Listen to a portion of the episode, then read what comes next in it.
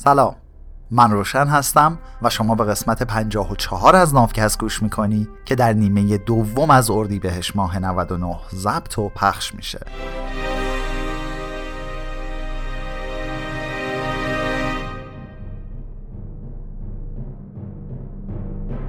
چیزی که در حال شنیدنش هستی ترجمه مستقل من از کتاب سیپینز نوشته یووال هراریه امید نافکست اینه که عدالت همیشه برقرار باشه و هر گونه تبعیض از دید و ذهنمون دور بشه.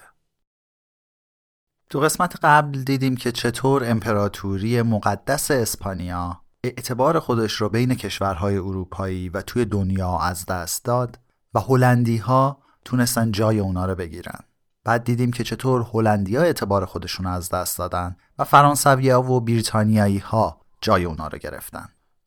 حالا تو این قسمت می‌خوایم ببینیم که امپراتوری ها علل خصوص امپراتوری بریتانیا به اسم و بهانه سرمایه چه کارهایی را انجام دادن. این قسمت به نام سرمایه. ملی کردن اندونزی از طرف پادشاهی هلند به سال 1800 و ملی کردن هندوستان از طرف پادشاهی بریتانیا به سال 1858 به ادامه هماغوشی سرمایهداری و امپراتوری ها خدشه‌ای وارد نکرد. برعکس انتظارمون رابطه سرمایهداری و امپراتوری تو قرن 19 هم محکمتر هم شد. دیگه لازم نبود تا شرکت های سهامی خودشون را بیفتن برن مستعمره های خصوصی را بندازن و ادارهشون کنن. مدیرا و سهامدارای اصلی این شرکت ها حالا می‌تونستن عوامل قدرت تو لندن، آمستردام و پاریس رو کنترل بکنن و برای حفظ منافعشون روی دولت ها حساب می‌کردن. همینه که مارکس و بقیه منتقدین اجتماعی به دول غربی تیکه مینداختن و کنایه می‌زدن که شما دارین تبدیل به اتحادیه های سنفی سرمایهداری میشین. بین سالهای 1840 تا 1842 یه جنگی بین چین و بریتانیا افتاد که معروف شد به اولین جنگ افیون این معروف در این مثالیه که نشون میده چطور دولت ها گوش به فرمان قولهای سرمایه بودن. کمپانی هند شرقی بریتانیا و بازرگانای جور و واجور بریتانیایی تو نیمه اول قرن 19 هم از راه صادرات مواد مخدر علل خصوص تریاک یا همون افیون به کشور چین ثروت زیادی رو به هم زدن. اعتیاد میلیون ها نفر از مردم چین رو هم از نظر اقتصادی و هم اجتماعی تضعیف کرده بود. دولت چین هم تو اواخر دهه 1830 ممنوعیت تجارت مواد مخدر رو اعلام کرد. اما تجار بریتانیایی مواد مخدر به قانون محل نذاشتن مامورای دولت چین هم راه افتادن محموله های مواد مخدر اونا رو ضبط و معدوم کردن. کارتل های مواد مخدر که روابط نزدیکی با وست مینستر و داونینگ استریت داشتن دولت رو تحت فشار گذاشتن تا واکنش نشون بده راستش ارتباطشون هم از اینجا بود که خیلی از نماینده های مجلس و وزرای کابینه از سهامدارای همین شرکت های مواد مخدر بودن. توی پرانتز وست مینستر اشاره داره به یک کاخ به همین اسم که محل استقرار هر دو مجلس عوام و اعیان بریتانیا است. داونینگ استریت هم اشاره به خونه نخست وزیر بریتانیا داره. پرانتز بسته.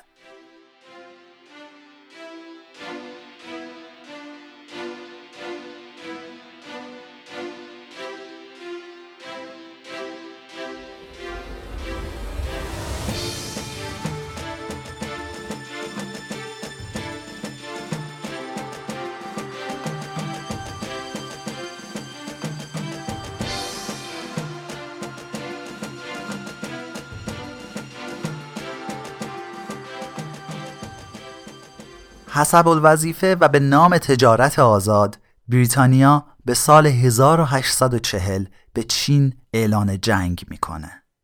پیروزی خیلی آسونی هم براشون بود. بریتانیایی ها رسما از روشون رد شدن.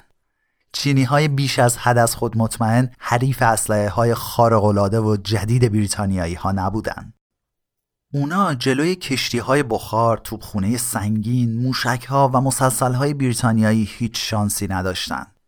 طبق قراردادی که بعد از این جنگ منعقد شد، چین قبول کرد تا کاری به کار فعالیت سوداگران مواد مخدر بریتانیایی نداشته باشه و ضرر و زیانی که پلیس چین به اونا زده رو هم جبران بکنه. به علاوه بریتانیایی ها از دولت چین خواستن تا کنترل منطقه هنگ کنگ رو هم به اونا بدن. بریتانیایی ها از هنگ کنگ به عنوان یک پایگاه امن برای تجارت مواد مخدر استفاده کردند.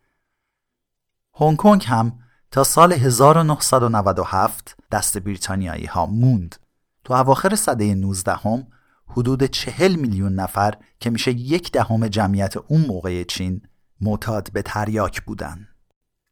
مصر هم یاد گرفت تا به درازدستی سرمایهداری بریتانیا احترام بذاره. سرمایه گذارای بریتانیایی و فرانسوی تو قرن 19 هم مقادیر زیادی وام به حاکمین مصر دادن تا صرف پروژه کانال سوئز بشه. اون پروژه هم که تموم شد این سرمایه رفت سمت پروژه هایی با موفقیت کمتر از کانال سوئز. بدهی مصریا بیشتر می‌شد و اعتبار دهنده های اروپایی هم بیشتر از قبل تو امورات مصر دخالت می‌کردن. بالاخره کاسه صبر ملیگرایان مصری به سال 1881 سر اومد و به طور یک جانبه همه بدهی های خارجی مصر رو باطل کردند. ملکه ویکتوریا هم خیلی با این موضوع حال نکرد. یه سال بعدش نیروی زمینی و دریاییش رو فرستاد برن به منطقه رود نیل و خب مصر تا بعد از جنگ جهانی دوم تحت الحمایه بریتانیا باقی موند.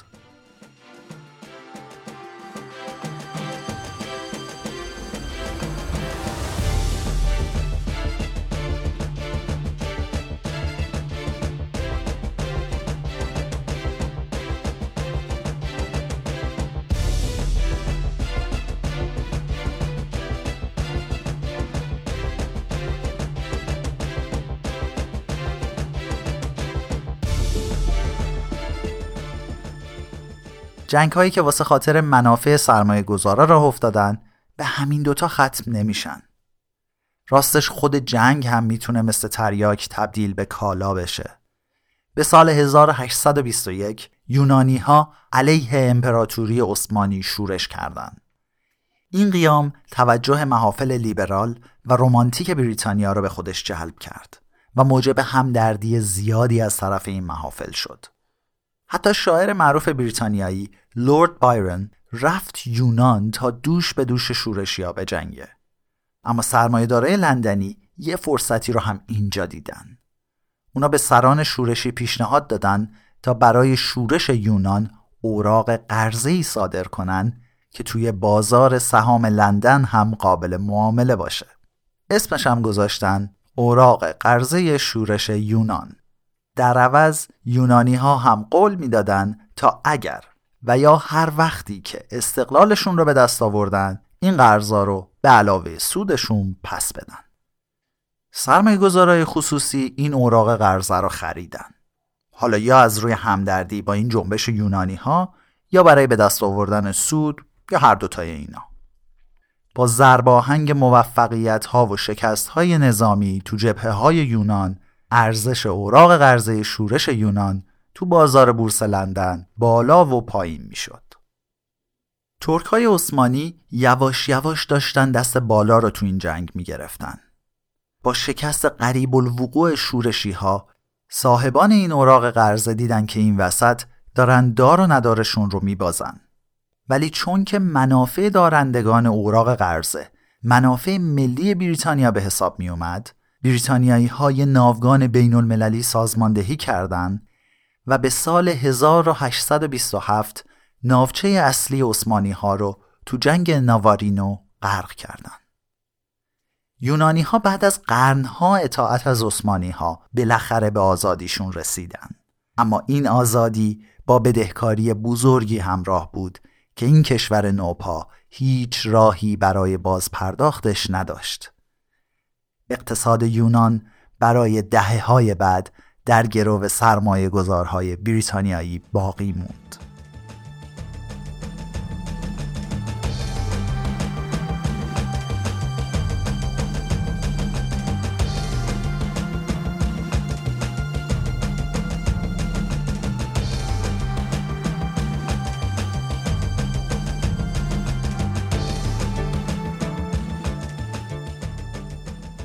این پاسکاری های سخاوتمندانه بین سرمایه و سیاست و هماغوشی تنگاتنگشون پیامدهای بسیار تاثیرگذاری روی بازار اعتبار و کردیت گذاشت.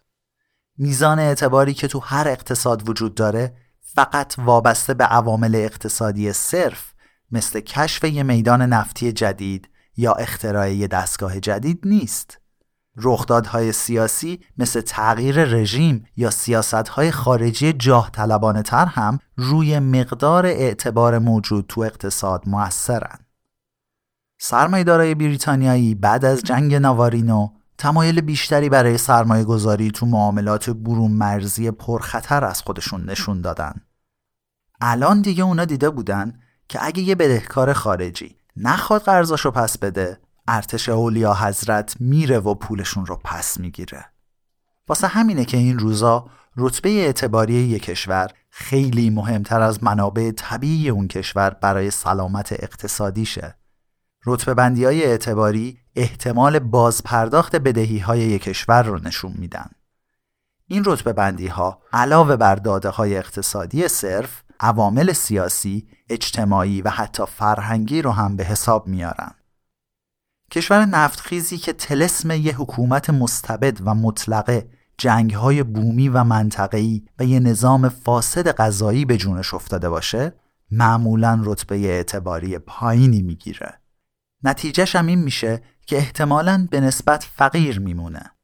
چون که دیگه نمی‌تونه سرمایه لازم برای حداکثر استفاده از وفور نعمت نفت رو جذب کنه.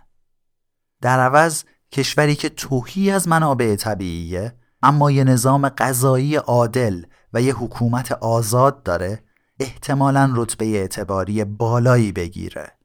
بعدش هم ممکنه بتونه سرمایه ارزون قیمت کافی رو برای تأمین یه نظام آموزشی خوب فراهم بکنه و بستر مناسبی برای شکوفایی صنایع فناوری پیشرفته بشه.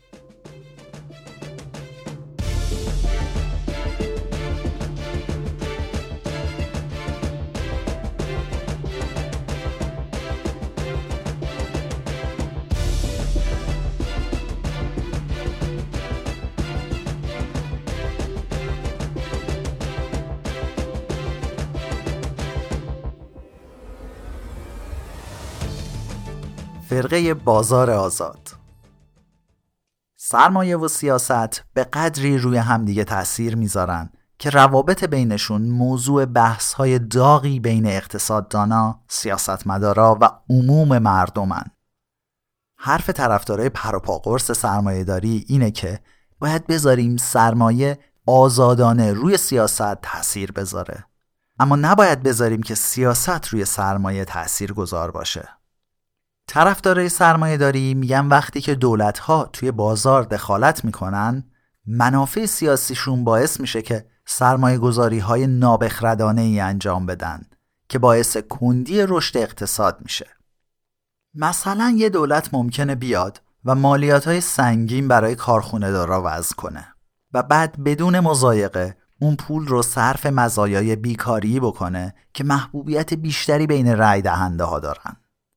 از نظر بیشتر آدمای اهل کسب و کار و تجارت خیلی بهتر می‌شد اگه که میذاشتن این پول تو دست خود صاحبان صنایع میموند. طبق ادعای اونا این کارخونه دارا می‌تونستن بیان با این پول کارخونه های جدید را بندازن و بیکارا رو بذارن سر کار. از این نقطه نظر عاقلانه ترین سیاست اقتصادی اینه که سیاست را بیرون گود اقتصاد نگه داریم مالیات ها رو بیاریم پایین آین نامه ها و مقررات دولتی رو به حداقل برسونیم انان نیروهای بازار رو رها کنیم و بذاریم تا راه خودشون رو آزادانه پیش ببرن. سرمایه گذارهای خصوصی که دغدغه ملاحظات سیاسی رو نداشته باشن میان پولشون رو جایی سرمایه گذاری می‌کنن که بیشترین سود رو بهشون برسونه. پس بهترین راه برای تضمین بیشترین رشد اقتصادی که قرار به نفع همه یعنی هم کارگرا و هم کارخونه داره باشه اینه که دولت تا جایی که می‌تونه کمترین دخالت رو تو حوزه اقتصاد داشته باشه این روزا این راهبرد یا دکترین بازار آزاد متداولترین و موثرترین نسخه از طریقت سرمایهداریه. بیشتر طرفدارای علاقمند به بازار آزاد به همون شدت و هدتی که منتقد ماجراجویی های نظامی برون مرزی هستند نسبت به برنامه های رفاهی درون مرزی هم انتقاد دارن. اینا همون توصیه ای رو به دولت می‌کنن که استادای زن به تازه واردا میگن کلا هیچ کاری نکن. ولی تو افراتی ترین حالت اعتقاد به بازار آزاد مثل باور به وجود بابا نوئل ساده است. خلاصه ماجرا اینه که چیزی به اسم بازار آزاد از تمام تأثیرات سیاسی وجود نداره. اعتماد به آینده مهمترین منبع اقتصادیه که دائما داره از طرف دزدا و شارلاتانا تهدید میشه. بازارها به خودی خود هیچ جوره از ما در برابر تقلب، دزدی و خشونت حفاظت نمی‌کنن. وظیفه نظام های سیاسی اینه که بیان برای تضمین اعتماد مصوبات قانونی وضع کنند و برای اعمال قانون در برابر متقلبین نیروی پلیس، دادگاه و زندان را بندازن. اگه پادشاه نتونن کار خودشون رو انجام بدن و نتونن بازار رو درست تنظیم کنن اعتماد از بین میره اعتبار تحلیل میره و اقتصاد راکت میشه این همون درسیه که حباب میسیسیپی سال 1719 به ما یاد میده اگرم کسی اون حباب رو یادش رفته باشه حباب مسکن سال 2007 ایالات متحده بحران اعتباری و رکود اقتصادی پشبندش دوباره همون نکته رو یادآوری می‌کنه. اینم پایان قسمت 54 از نافکست بود. ممنونم که به نافکست گوش دادی و مراقب خودت باش. نافکست رو من روشن به کمک کریشنا برای تو آماده می‌کنیم.